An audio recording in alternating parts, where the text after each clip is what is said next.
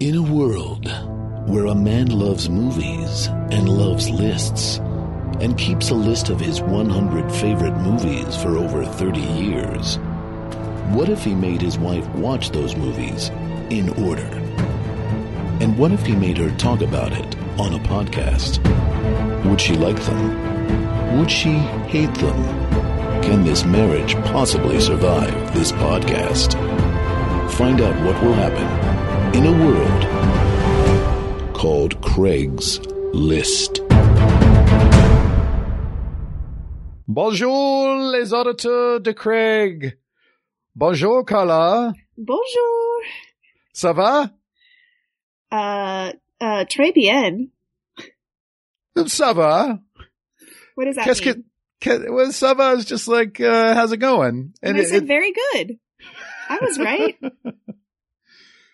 typically, uh, I don't know why, but, uh, French people say ça va and they just say ça va back. Not typically. Maybe Okay. that's a thing, but I also took a French class in high school. Okay. Uh, How about, say it again. Say ça va. ça va? Come see, come saw. Oh, nice. Do you know what that means?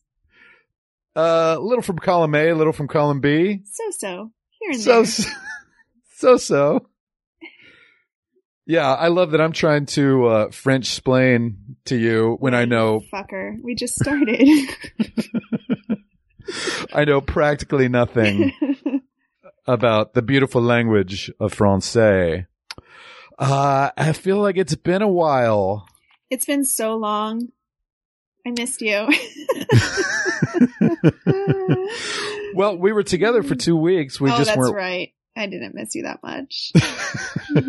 you only miss me when I'm away. When I'm right there, you know, you, you don't appreciate the things that are right there in front of you It's true. sometimes. This has been a whirlwind the past few weeks. Oh, my life is just a whirlwind right now. It's very Tell- exciting. Tell the listeners about the whirlwind that is Carla's life. Well, I was in Portland and then I flew to LA and then we flew to Dublin or I flew to Dublin by myself. Went to improv camp, super fun. Check it out. Google it. Camp Improv Utopia. then you I met love, me. check it, check it out. Google it. I'm not going to tell you what it is. I did say it. I said Camp Yeah, yeah. Improv Utopia. Yeah. And then, uh, then you met up with me there, and then we flew to Edinburgh, and we rented a Mercedes Benz to drive across Scotland, and we scratched it up, and that was exciting. Yeah. Uh, th- this is currently, uh, under, uh, an insurance claim right now. So in case the insurance adjusters are listening, maybe we, uh, should, uh, should edit out some of that. Are you serious? I think we'll be okay. All right. I don't know. Uh, Who knows? We yeah. could have fans all over the place. Um, then we we, could. We don't know how the car got scratched. let me let me get back to it. So then we went to Glasgow. then we went back to Edinburgh. Then we flew back to Dublin, and we had a great time in Dublin. I got very sick. I'm still sick. I cannot seem to get to Ireland without getting super sick, Craig. We're two for two in going to Ireland and getting terrible cold slash the flu. It's just the fucking worst. Like I don't know how to not make it happen. We'll do it again sometime, and it'll work out. I'm sure. Is it the Guinness? Is it uh the greenery? Yeah, I don't know. It's Just something. bad luck. bad, bad, bad, bad luck. And then flew back to LA, then flew back to Portland, was at my apartment for one night and decided I couldn't live there anymore. Got up the next morning, packed all of my things into my car, which everything that I have in Portland fits into one car. Thank you very much. That's called minimalism, you guys. Google it. And then I'm staying with my friend now. All right. Well, that is a whirlwind tour. yeah, it's been crazy. It's just been insane. Um, but it's an adventure and I'm having a good time. I'm keeping a positive attitude. And there's a German shepherd here and he, and she's lovely. Her name's Stella. Does she bark a lot? Not at all. She's very Really? sweet. Yeah. Every German Shepherd I've ever met, and granted, this is mostly walking my dogs, our dogs, on the street. They're very defensive Well, about no, their homes. that's because in our neighborhood, there's crappy people who just have German shepherds as alarm systems and keep them out in the yard all the time. And so Yeah. Yeah. But an actual German Shepherd that is loved and has a home and is allowed yeah, to, I think taken they're really care good of. dogs. Yeah. yeah, is a sweet dog. Okay. so, anyways, um, that's my life right now. What have you been up to? I I think I've only just got adjusted to the jet lag as of like two days ago. I was waking up at 4 a.m. every morning for several days and I had pretty much no jet lag going from San Francisco to Dublin for some reason. yeah, you were really good. You I did a good adjusted to the time right away. Uh, but somehow flying back, and I don't know why that is, has just wrecked me. No, I agree. I. It's been, I think, a week now that we've been back, and I just started to feel like myself yesterday. So yeah, I, and I'm just kind of resuming my improv teaching and coaching life in LA, just kind of taking it easy. I got both dogs here. You're a dogless in Portland. Except for We had- Stella. Okay. So other than the giant German Shepherd in your apartment, but you don't have either of our dogs. I've got both of our dogs Yeah. in LA now. We had split them up. Well, it just But the- makes more sense. Frankie's so much happier in LA. She's a Southern California dog. Yes, she is. She's so LA. She's so LA. She's just laying back with uh, sunglasses like she's Spuds MacKenzie. What a reference. I love the 80s. Believe me, our target demo knows exactly who Spuds MacKenzie is. You know? Buzz McKenzie makes me think of who was the guy with the sun with the glasses? He was like What am I talking about? He was like a cartoon man on a piano mm. with glasses. was it like Mad Max or something? Or Oh, you're th- thinking of Max Headroom? Max Headroom? Yeah. Well, that what's was the, same era, right? Oh, sure. Yeah, Max Headroom and Spuds MacKenzie, they were buds. Yeah, they were hanging out. Oh, what's happening? Well, funny enough, the movie that we watched takes place in the 80s. It is so 80s. really great segue, by the way. Uh, by the way, this is a movie podcast. Uh, in case you're just tuning in for the first time, uh, we're, we're just spending a few minutes letting Carla and I catch up, uh, because we never talk and we live in We two really different don't. cities. But also, uh, we know that Craig's listeners are, have very patiently waited for this episode. We had to take a few weeks off. We just weren't able to get together and record. And so here we are over FaceTime, me in LA, Carla in Portland, resuming Craigslist for episode 71, number 30 on Craigslist. This is a 1987 French film, thus my use of the language of Francais. Au revoir les enfants. Oh, yeah. Avo- Au revoir les enfants, which translates to Goodbye, children. That's correct. And it needs to be said exactly in that inflection. Goodbye, children. I thought I was saying it very sweet, but fine. Maybe it's your cold Maybe. that was making it sound harsher, uh, than you intended. Yeah, this is a Louis Malle film and it is, uh, semi-autobiographical based on his experience, uh, in French boarding school during the Nazi occupation of France. So this is a Holocaust film, Carla. yeah, super fun. This, uh, this is a pretty sad movie. It's incredibly sad. And- I'm laughing so hard. yeah, this may be a hard one to do bits and skits about. Yeah. Uh, which we'll, we'll probably keep it a, a short episode, uh, as a result. But, uh, this is a movie that's very, uh, moving to me and very important and meaningful. And I'm glad you got to see some of it. No, I saw it. You definitely saw the first half hmm and then you maybe took about a half hour off and then I think you came back and watched the last 20 minutes. Yeah. Well, okay. So let's set the let's set the tone. This was a few weeks ago, by the way. this was probably three weeks ago. Yeah. We were. It was. I was in LA for one night, and we were flying, or I was flying out to Dublin the next day. so I had to watch Au revoir les enfants in the few hours that I was awake in Los Angeles. Mm-hmm. And I was packing and I just wasn't uh, in the right mindset for um, this masterpiece of a film. Uh, and I'm being silly here, but it is, it was a great movie. And I think that had I been in a different headspace, I could have sat and watched the whole thing, but I was about to take a 10 hour flight by myself the next day. And just the thought of, because I really, I'm an emotional person, you guys. and, uh, if I like see something that upsets me, I have a hard time letting go of it for a few days. Uh huh. That's in real life and in movies.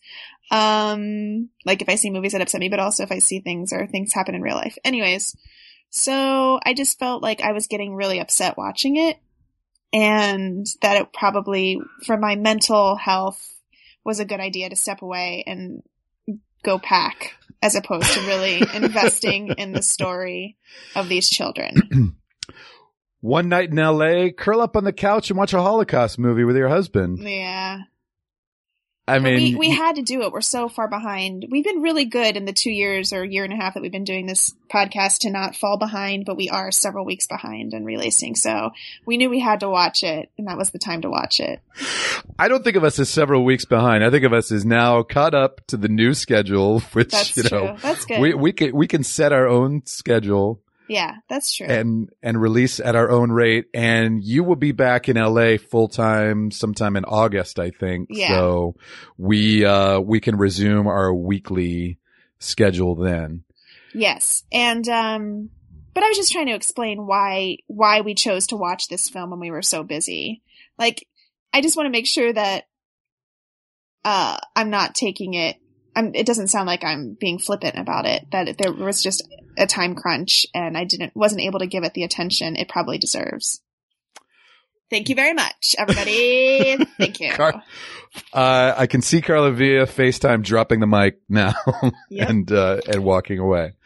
Oh, and here she is again. I can't give this podcast the time it deserves today either. I'm very busy. Mic drop. Well, thanks for making time for me, Carla. Um, what did I want to say? Who knows? no, we'll cut this out. We'll cut this this, is out. such a great Carla moment that Craig's having. This is a great Carla's moments. We should do that. Carla's moments. And What that's are Carla's- where I, where I can't remember what I'm supposed to be talking about or why I'm here. that's a Carla's moment. Take a deep breath.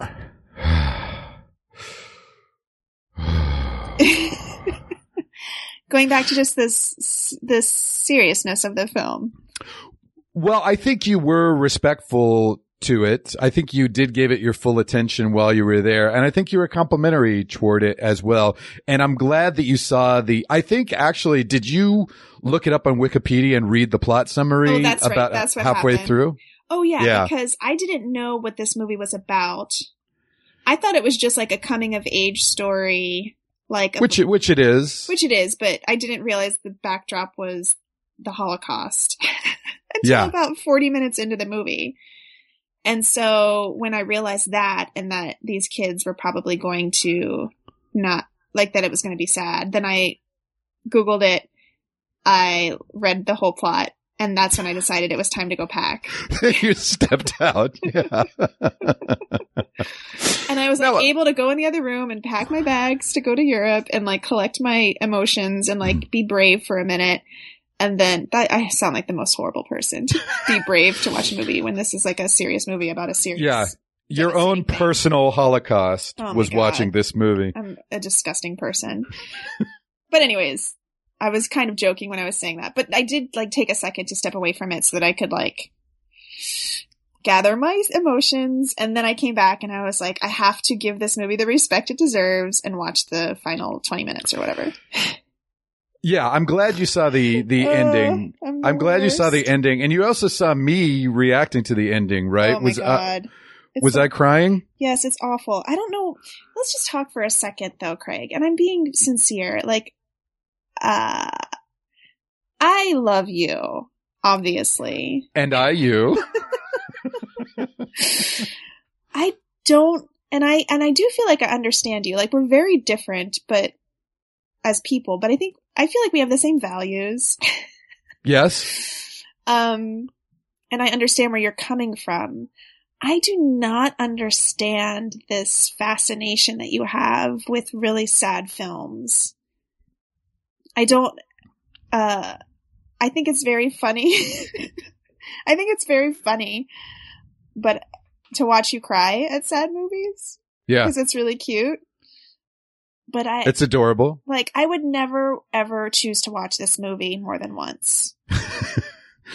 And I, uh, as per the rules of the list, have seen it at least three times, and I'm going to guess I've seen it more like six or seven times. And I know this is a thing that we keep coming back to on this podcast and, you know, that people kind of make fun of us for, which is me always being like, oh, another sad movie.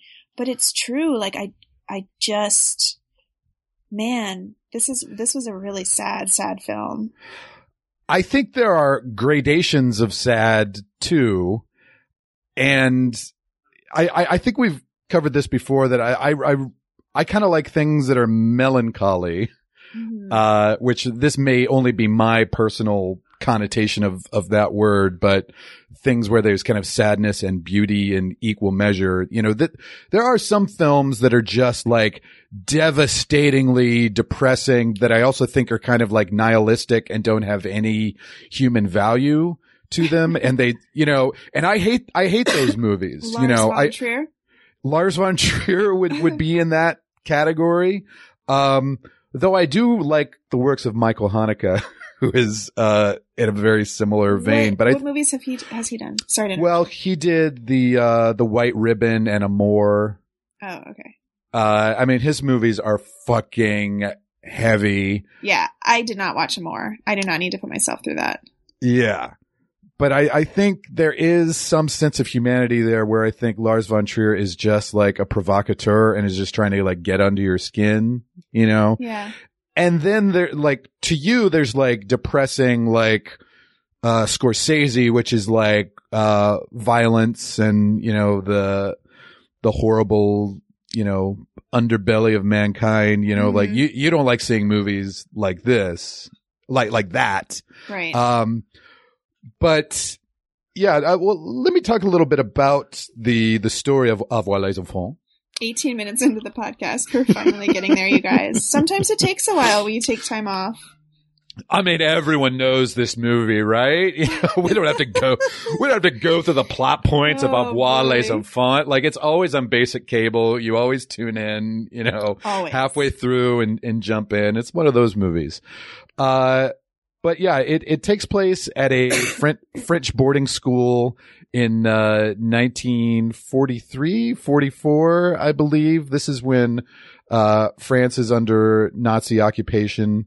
And, uh, the, the main character is a boy named Julian, who is kind of a rich kid in Paris, uh, whose mom sends him and his brother to, to boarding school at this, uh, it's run by, uh, by monks, uh, Carmelite monks, uh, I believe.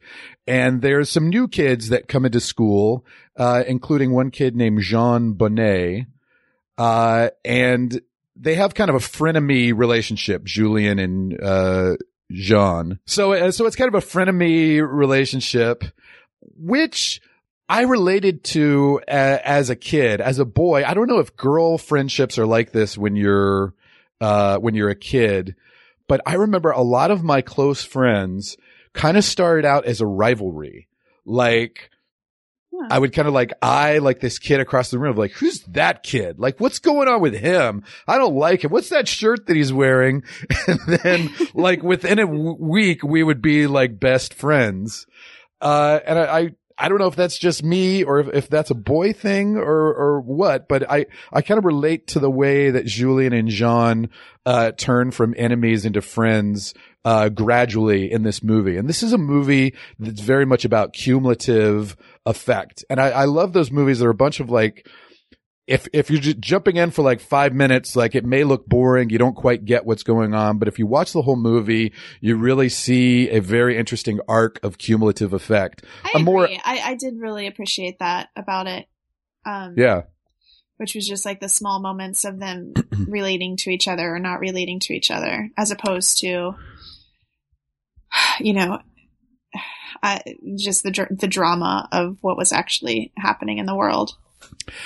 And I think also to think of it as a Nazi or Holocaust story, you know, it reminds me of the the saying that like, you know, the death of 10 people is a tragedy and the death of 10,000 is a statistic. Uh, you know, s- some variation on that, which is like the, the human mind can't comprehend like that level of Mhm. suffering. So for Louis Malle to take a very small incident from his life, something that stayed with him for his en- entire life, but it's basically, here's a kid going through a year of school. He befriends this kid, uh, gradually finds out that Jean Bonnet, uh, is really named Jean Kippelstein and he's a Jew that the monks at the school are hiding there from the Nazis. Him and a couple of other kids are Jews. And so you kind of learn gradually over the first hour. There's really just like these little small hints. And Julian doesn't even quite understand what Jews are. There's a lot of anti-Semitism in his world, but he's kind of intrigued by this boy and he kind of gradually figures it out. Uh, and then they, they eventually have an understanding and then a f- friendship. So, uh, jumping ahead to the end of the movie when the Nazis take away the Jewish boys and the, uh, the father, uh, I mean, it's, it's just a devastating moment. And, uh, and then th- this voiceover comes in from Louis Malle himself, uh, explaining that they died at Auschwitz and, uh, Father Jean at a different camp. Uh, he says the school reopened its doors in October. More than 40 years have passed, but I'll remember every second of that January morning until the day I die. Uh, it's just this, this ending that just hits me like a punch to the gut. And it's, it's so devastating because it's so, it's small and intimate and it's a personal story, uh, about loss of life. Can you, You please know. stop crying right now? I, I really can't take it. It's been a very big week for me. you're, you're feeling emotional. and it might be contagious. But yeah, I, I, I don't know why this movie hits me so hard, but I, I just find, uh, and somehow I, I link it into Dead Poet Society too, because that's a movie that came out two years after this. I did not go to boarding school or anything like that. I went to, to public school, but there's something about boys in Ugh. this, in this kind of like cloistered environment. Uh, you know, I, I didn't, uh, I, I was picked on as a kid. Like, uh, I always got along Really? better. I was, yeah. Uh, I always got, kidding. That seems right. oh, fuck you. Uh, I always uh, got along because I had sisters. I always got along better with girls than with uh, boys. Uh, I just hated the way that boys kind of treat each other in the, you know, in gym class, you know, in the locker room. And, uh, I, I've never liked that kind of masculine environment. So, uh, this movie and Dead Poets, uh, came out two years apart. I saw both of them when I was a college student. And also I was like going through a lot of depression and loneliness in college too. Like I was very, you know, close with my family. I was uh, away for the first time, much like Julian. uh, is in boarding school in occupied France. Uh, I, I had to go two hours away downstate to Ugh. Williamsburg, Virginia. you know, it was like such a short car ride away from my, my parents, but, uh, it really took me a long time to get adjusted to college. And this is one of the very first foreign films I saw in a theater. And probably one of the first foreign films I saw, period. And I, I think it's not accidental that a lot of the foreign films on my list are among the very first ones that I saw. Mhm. Jean de Florette, Manon of the Spring, uh, uh, Wings of Desire. And I don't remember that one. you don't remember Wings of Desire? Uh, that's the German film about angels. Yes, I do. I do remember. yeah. And, uh, Cinema Paradiso. I liked that one a lot. Um, Just And- for everyone my feelings on those films. so, you know, I, I- I can't say that those are among the, the greatest non-English films of all time, but for me, they're the ones that I saw at a time where I was kind of expanding my horizons beyond, uh, Hollywood movies and they all spoke to me. And I think if Wings of Desire is the movie that's like, oh, wow, foreign films are arty and weird and this is so different. This is actually a movie that was kind of small and relatable to me. And it, it's the kind of like foreign film that bridges cultures because you, you find the characters so, uh, interesting and close to yourself. Cool. Gotcha. Um, well, let's go chronologically through the movie a little bit with a segment that we like to call Carla's Quotes. She's feeling her oats and Craig's taking notes. Whatever they are, it's Carla's quotes. Carla's quotes. Carla's Quotes! All right, what did I say? By the way, I um have been doing this this is a sidebar, but I was thinking about this podcast because um I have some friends in Portland who have like a, a screening of Westworld every week and invite us invite me over and their other friends. And so anyways, there's like 10 of us in the room or whatever watching Westworld and all I want to do is talk the whole time. But instead, because I don't want to be rude or embarrass myself, I go so far in the opposite direction that I don't talk at all. And then, uh, and then it like takes me 10 or 15 minutes after it's over to start talking again. Is no one talking during the show? Is everybody respectful? Pretty much. I mean, sometimes people will make jokes. Um, I don't know. I just don't want to like be rude. So, uh, and I don't really know these, uh, like I know my friends who are friends who invite us, me over. They've been on the podcast. I'm so yeah. Uh, but I don't know any of their friends very well, so I just don't want to be a weirdo. But anyways, my point is, is I was thinking of, I was like, oh, uh, the other night watching Westworld, I just had so many things to say about it, and I just like kept pushing them down further and further. And then Oh, afterwards, no. we all sat around and talked about it for like a half an hour, and I just couldn't say anything because I had gone so so far in the opposite direction that I was just kind of like sitting there staring at everyone. it was so weird. Again, you're an emotional person, so you have to get out your gut response in the moment of like, this is what I'm feeling right now. Yeah. I, there's no way if you got 10 of our LA friends together to watch Westworld that we be, wouldn't be doing bits the entire time. No, and that's what I actually really love about going, and these are all really funny people too, by the way. Yeah. Uh, but they're all like, you know, writers or, you know, whatever. And so they have such smart, funny things to say. And so I'm just trying to absorb it and not, and not like add my stupid comments about, you know, Dolores's hair or whatever.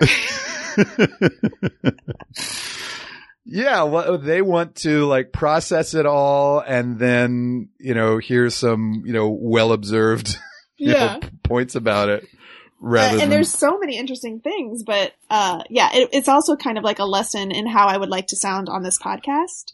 Is really smart. Breaking down plot structure of your films. Yeah, but I'm Uh, about to read off the things you said in the exactly. moment. Yeah. Okay. Go ahead. Are you caught up with Westworld, by the way? I am.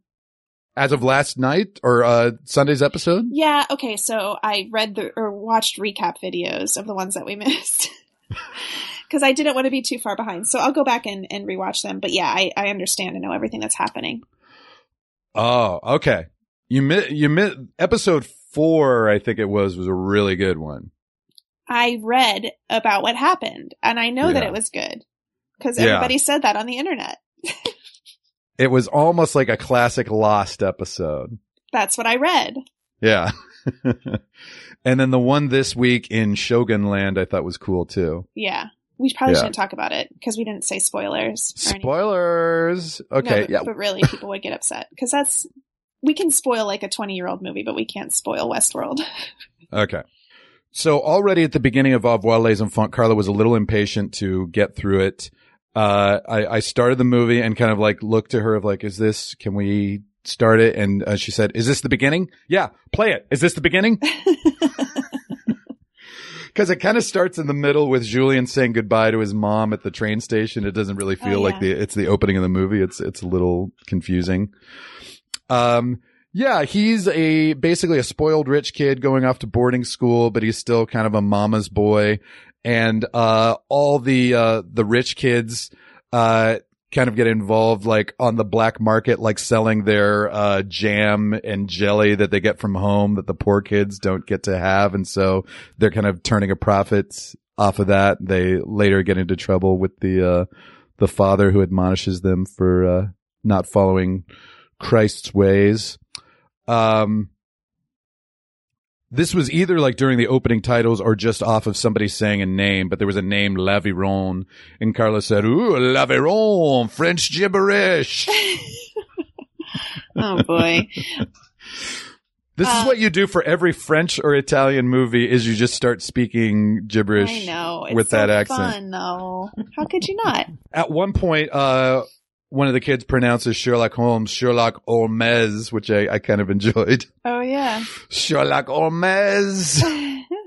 Well, I think uh you you can't have a movie like this without two really good child actors. And I think that these kids are fantastic and neither of them really acted again after this movie. really? That's Yeah. very surprising to me. They were both wonderful. You would- you would think that uh this would have been the jumping off point uh, because a lot of French actors start early, you know, and worked as uh, child actors or as teens.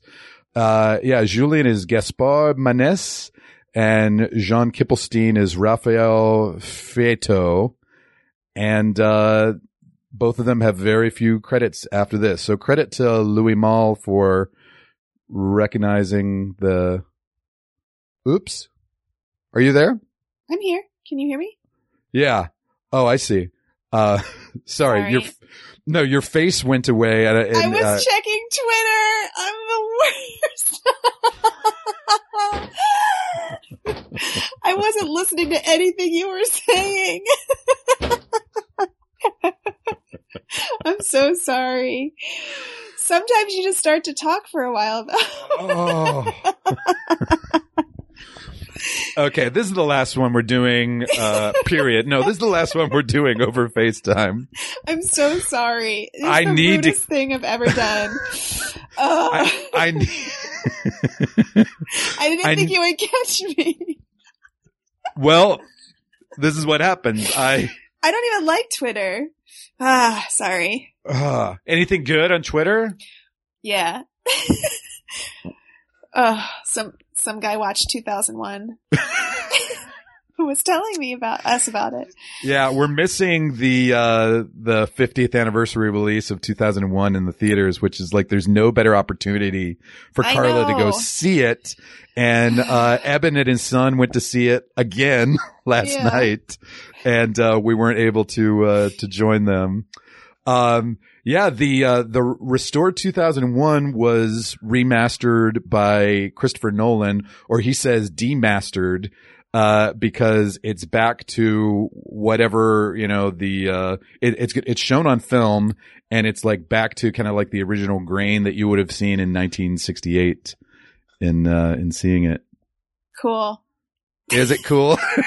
All right, go back to what you were saying. Sorry. All I was saying is that these two, two boys never acted again Right, right. and right. that, uh, Louis Malle found a, uh, a couple of good ones. Okay, yeah, I heard that. Next quote. Uh, at one point, Julian is kind of like harming himself with a compass, like sticking it into his skin and making himself bleed. Oh yeah, And Carla said, Ow, I knew that was coming. yeah. I never did that. Good. Good. The the most the most bod- body harm, bodily harm that I did to myself as a kid. Because I think when you're a kid, sometimes you're just like, "What will this feel like?" Right? Sure. You're testing. You're, you're not thinking about the consequences of it. I took my tongue and I stuck it on the freezer. Stuck it. I Oh, opened the freezer and I stuck because I had seen Christmas Story and I was like, "That's that can't be real." And I stuck my tongue on the freezer door, and it stuck, and I, I freaked out. I mean, like I could pull it off, but it was Yeah. definitely sticking to it. Yeah. So I like freaked out. I didn't know what to do. And so I just yanked it away and my whole, like, so gross. Like there was skin on the freezer door and my tongue was bleeding. And if- Ah. Like it didn't take out a chunk or anything, but it like ripped off a piece of a layer of tongue. yeah. Ah. but I learned The- my lesson. The human body is resilient though. That Yeah. tongue can grow back. And it That's- did. I That's have a great tongue now. Stronger than stronger than don't Okay. What else? Uh, it's, it's it's interesting to see what the kids in 1943 France are playing. They're playing. They play some game in the yard where they're all on stilts and like trying to knock each other off of stilts, Oh yeah. And they're like trying to pretend to be like medieval knights and stuff like that. It's so weird. And Carla said, "What a terrible game." Yeah. It seems um dangerous. um, also, when we go out in the yard, there's a pen full of pigs, and Carla got so excited because I think you've had pigs uh, as pets on the brain lately. Yeah. And you said, "Hey, piggies!" And then one of the characters says they'll be ready to eat in two months, and Carla said, "Oh, I do want a pig. Oh, I want to give this Instagram account a shout out. Pickles, the pig, I think is what it's called. Pickles. okay." You guys should all follow this Instagram account. It's the cutest pig I've ever seen. Um, who lives with this lady who has a bunch of farm animals as pets. Anyways, if you like pigs, shout out to Pickles. But uh, I mean, what did you think the pigs were there for? I mean, uh, in this I movie, of course they're going to be slaughtered. Yeah, I know. Yeah. She's Uh, such a bummer. But that actually becomes a plot point of him realizing that uh, Bonet does not eat pork. Uh, so one of the the first clues as to who he really is. Uh, there's a there's other than the mom, there's one female role in the movie, which is the piano teacher. Mhm. So not a lot of ladies you can relate to in this. Um, but uh, uh, That didn't bother me so much, honestly. because of the type of story that was being told. Yeah, because it was there was it was so purposeful because it's an all boys school, you know. I Yeah. don't know, and it's had a specific time period, and I don't know. It it felt less like we're going to keep women out of this story because we don't know what to do with them, and more just like there wouldn't have been women around. Yeah. That makes sense. Um, yeah, but she's played by, uh, Irene, uh, Irene Jacob or Irene Jacob, uh, who is the star of a couple of my other favorite foreign films, uh, Krzysztof Kieslowski's The Double Life of Veronique and Red, uh, which is a movie that's just short of making Craigslist and is absolutely fantastic. Uh, but this was her first movie. And you had asked what you know her from, and I'm wondering if it is the Kenneth Branagh, Laurence Fishburne Othello. Did you see that? Oh, I did. Mhm. Knowing that you're a big Branagh fan, uh, Big she played Branagh fan. big Branagh fan. Carla, big Branagh fan. she played uh, Desdemona in uh, in that movie, and I think that's her one English language movie. Um, but I was reading uh, Roger Ebert's great movies review of of les Enfants, and something that I didn't realize uh, is how much the piano scene is actually a motif throughout the movie, uh, because we w- one of the reasons that Julien is so fascinated by Jean is that he seems to he seems to be talented and uh, knows all these things that the other kids don't. And then there's classes where he just kind of like sits in the back and draws because he's already taken that class or Yeah. whatever. And so it- it's one of the ways in which they're kind of rivals. And so, uh, Julian is kind of like me when I had piano lessons, which he's like, he like dicks around and doesn't, uh, prepare. And you had piano lessons? Oh yeah, I had piano lessons from like age seven through eleven, something like that. oh my goodness, that's so cute. Can you still play anything? no, no, I can I can read music. I can plunk out a melody on the piano, like I, I can do that. But getting two hands working together, no fucking way. like I remember. I had no idea, Craig, that you took piano lessons. I did, yeah. And I would very rarely practice. And so I, I remember my piano teacher just giving me a hard time uh, because it had obvious I had not prepared anything. And me and my friend Toby, we had, I, we had piano lessons together. So like we would sit in the room while the other, uh, had his lesson and we would kind of listen to each other. And I think the idea was that we were supposed to like bring up each other's game by motivating each other. or whatever. Wow. But I think there was a point where we just weren't learning the lessons and we asked her to teach us, uh, Vince Guaraldi's Linus and Lucy, the theme from Peanuts. Oh, Uh, da da da da da da da da da da da da. Which seems like it would be so easy, but it's like really complicated jazz with like the left hand is doing all the work in that while the, the melody is relatively, uh, easy to plunk out on the right hand, but I could never come close to playing that. And I think that's how I realized like this is not for me because but she she let you. She taught it to you. she did try to teach us Linus That's and Lucy nice. for a while.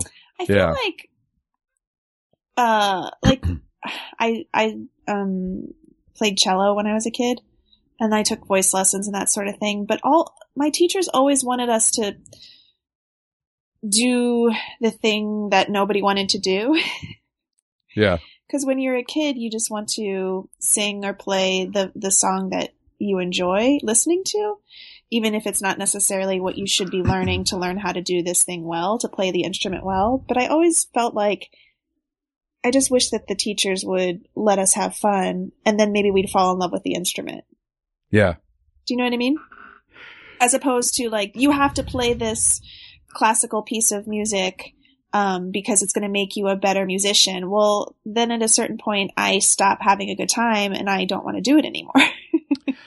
Yeah, it was the same for me with saxophone. Like I played saxophone in school and I, I just kind of maxed out like what my natural talent was capable of. But yeah, I think that's why like the Suzuki method, when they start like kids at like two or three, like just give them the instrument or like a kid's version of the instrument, allow them to kind of play around and then, you know, they're already used to it and they get it like a, it's just like learn, learning a language. right. Interesting. Okay, I'm glad we hashed that out and I've learned something new about you. uh, but let me read this passage from Robert Ebert's, Robert Ebert's, Nope. Roger, Roger Ebert's, There you go. Roger Ebert's, uh, review of Au revoir les Enfants in his great movies collection. This is one that he wrote years after the, the movie was released, uh, where he revisits a, revisits a movie as a all-time classic. Um, so, uh, he does, however, feel some envy after he fails a piano lesson with the pretty Mademoiselle Davin, Irene Jacob. And then Jean sits down, begins to play with ease and beauty. From time to time, the single awkward notes of Julien's tortured piano lesson will be heard on the soundtrack, as when Jean gets a better essay score than Julien. When Julien sits for a long time in the bathtub in close up, we hear the notes again as the camera focuses on his face. We imagine he is piecing together everything he knows and deciding to keep Jean's secret.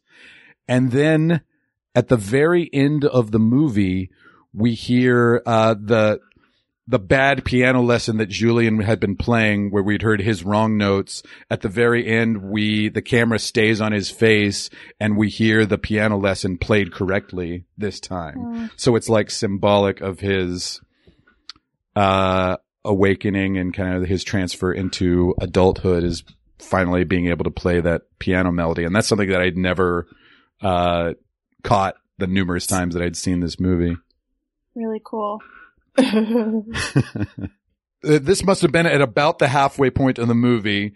Uh, I, I think you, you, you're kind of like, what is, what is this? What is this about? And I explained to you, uh, that I'm like, oh, they're hiding them. They're Jews. Uh, and then I think that's when you started Googling, uh, but you said, does he turn him in at the end of the movie? Is this what this is about? yeah.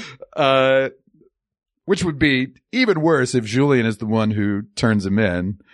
Then there's a, uh, Jean has a little mouse in the cupboard, uh, that's like, is, uh, like a little mouse that's his pet. And Carlos says, gross. That's not a good idea. That's how you get diseases, I think. Stupid Carla.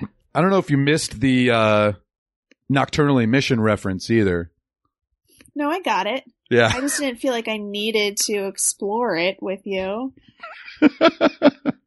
no, I, I, I literally meant I don't know if you saw the scene where he, he talks about having Oh. wet wet dreams. You know, No, I totally saw it. okay.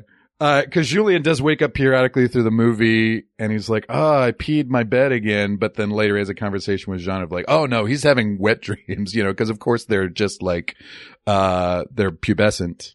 Right. I got Uh, it. Yeah. Uh, you missed, uh, probably one of the most memorable sequences of the movie. Great. Um, yeah, way to go, Carla. Um, but, uh, there's a, a really moving and interesting scene where, uh, Jean's mother or, or Julian's mother does, uh, come to visit the school for like Parents' Day or, or whatever. It's a, or it's a holiday and, uh, Jean and Julian are, are fighting in the yard. And so he ma- she makes, uh, her sons take Jean along with them to this fancy restaurant. Uh, but then there's a bunch of Nazi soldiers dining there. They kind of flirt with her. There's an elderly Jewish man who some collaborationist soldiers are going to escort out of the restaurant. And Jean, who we know at this point is a Jew, is kind of silently watching all of this of them about to carry this man away. And then the, uh, the Nazi officers step up and, uh, and they're like, uh, no, no, let him sit down. It's, it's fine. Uh, and then they toast, uh, his mom like they were just doing it to flirt with her.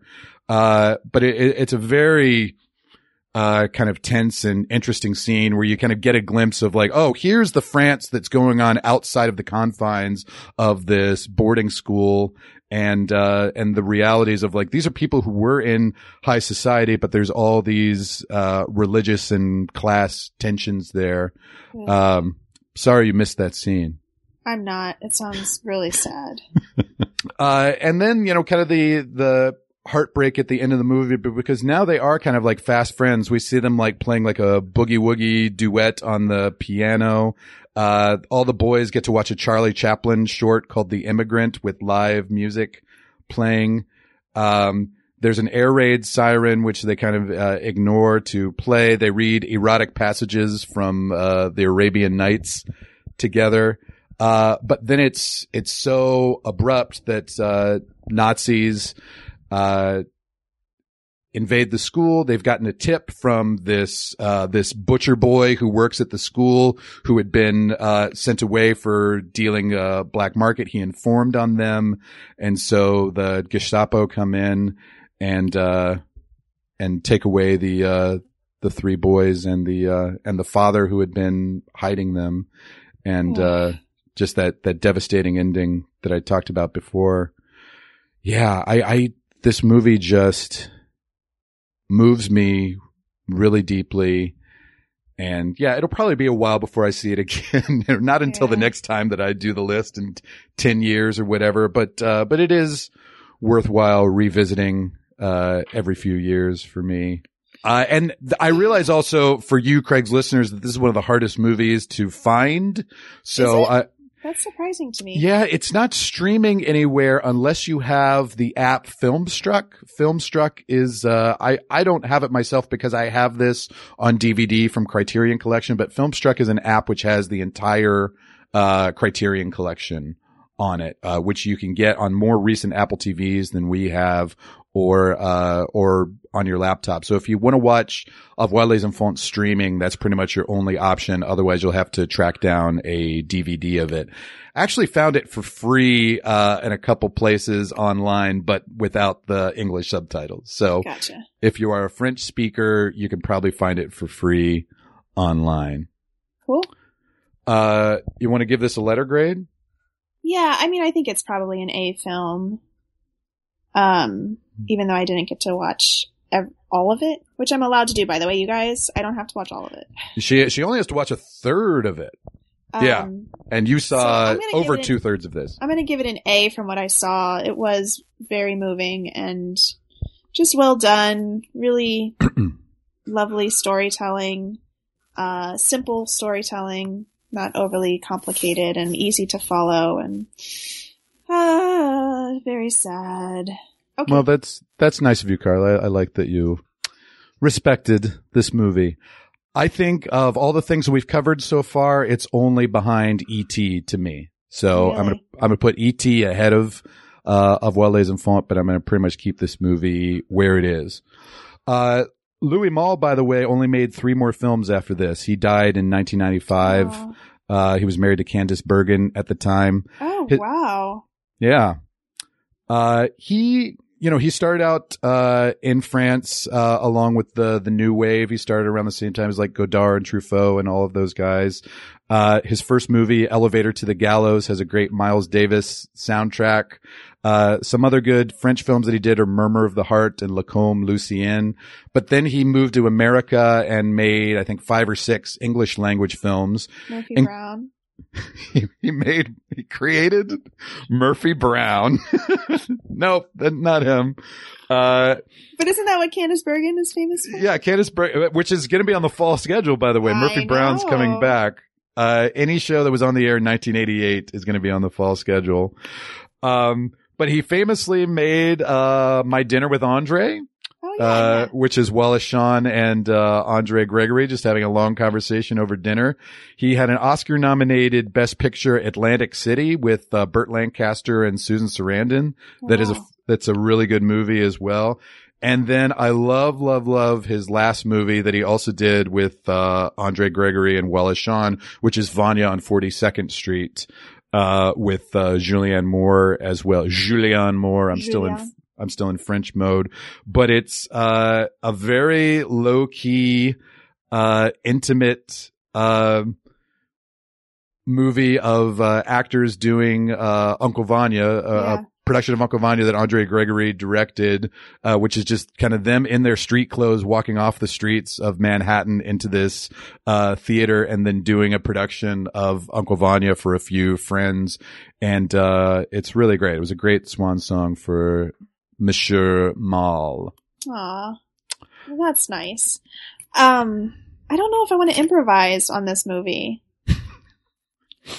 Um, well, why don't we do, uh, why don't we do a scene then of, uh, rather than Julian's piano lesson, why don't we do my piano lesson? Oh, okay. That's good. Phew. All right. Hey, Ms. Kite. Uh, hello, Craig. Um, yeah, I didn't really practice this week, Mrs. Kite. Is that cool? Oh, you know, I kind of feel like maybe you should just um, do do you. You do you. Me do me? Okay, in that case, I'm leaving. I don't, I don't want to play the piano. Oh no no no no no! You cannot leave. Your parents have paid so much for you to study. Really? How much do they pay? Well, it's at least you know I make good money.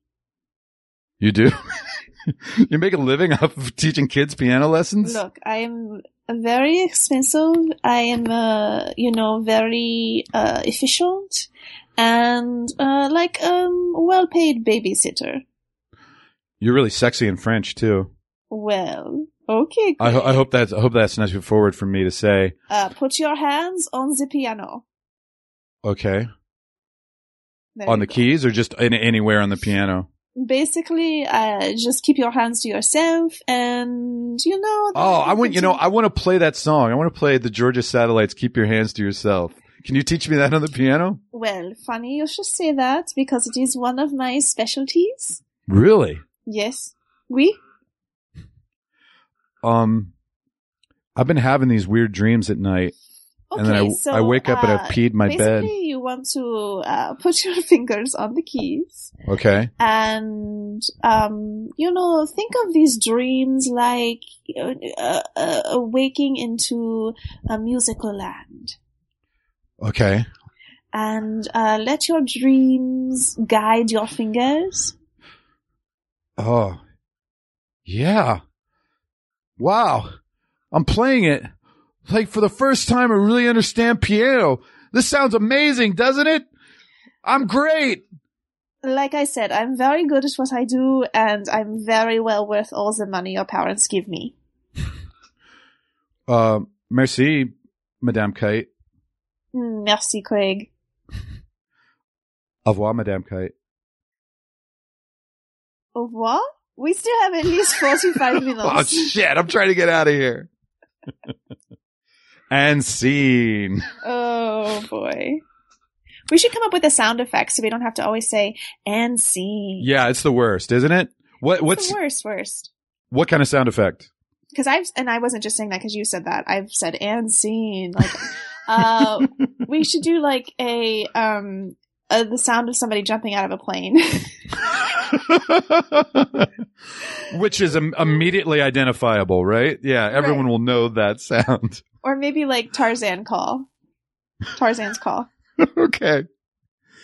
Uh yeah, so we'll we'll edit the end of every khaki theater with a Tarzan call.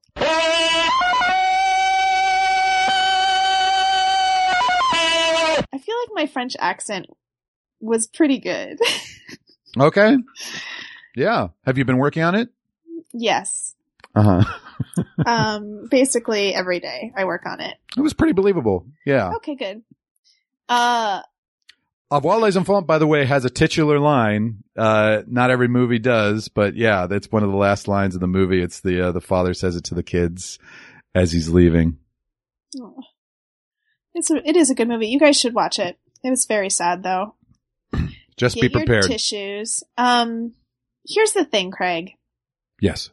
Because it's easier for us to be face to face in person when we're doing this for your list, I think I would like to do a Carla's list episode next. Oh, okay. This is, this is news to you, absolutely. but we have some guests that we want to get for the for some coming up, and we need to give it a little space. okay, so we can make sure that we can get them. And so I'm thinking that, well, gosh, I'm trying to decide between two movies that I want to do. But I'm thinking I might just have to do the more fun one as a nice palate cleanser after this sob fest that you just made me watch. Okay. So I think I'd like to do Beetlejuice. Beetlejuice? Yeah. Sure. Okay. Have you seen Beetlejuice before? Hell yeah. I saw it when it came out, 1988, in the movie too. theaters. Yeah. I was eight. I was older. 24. No.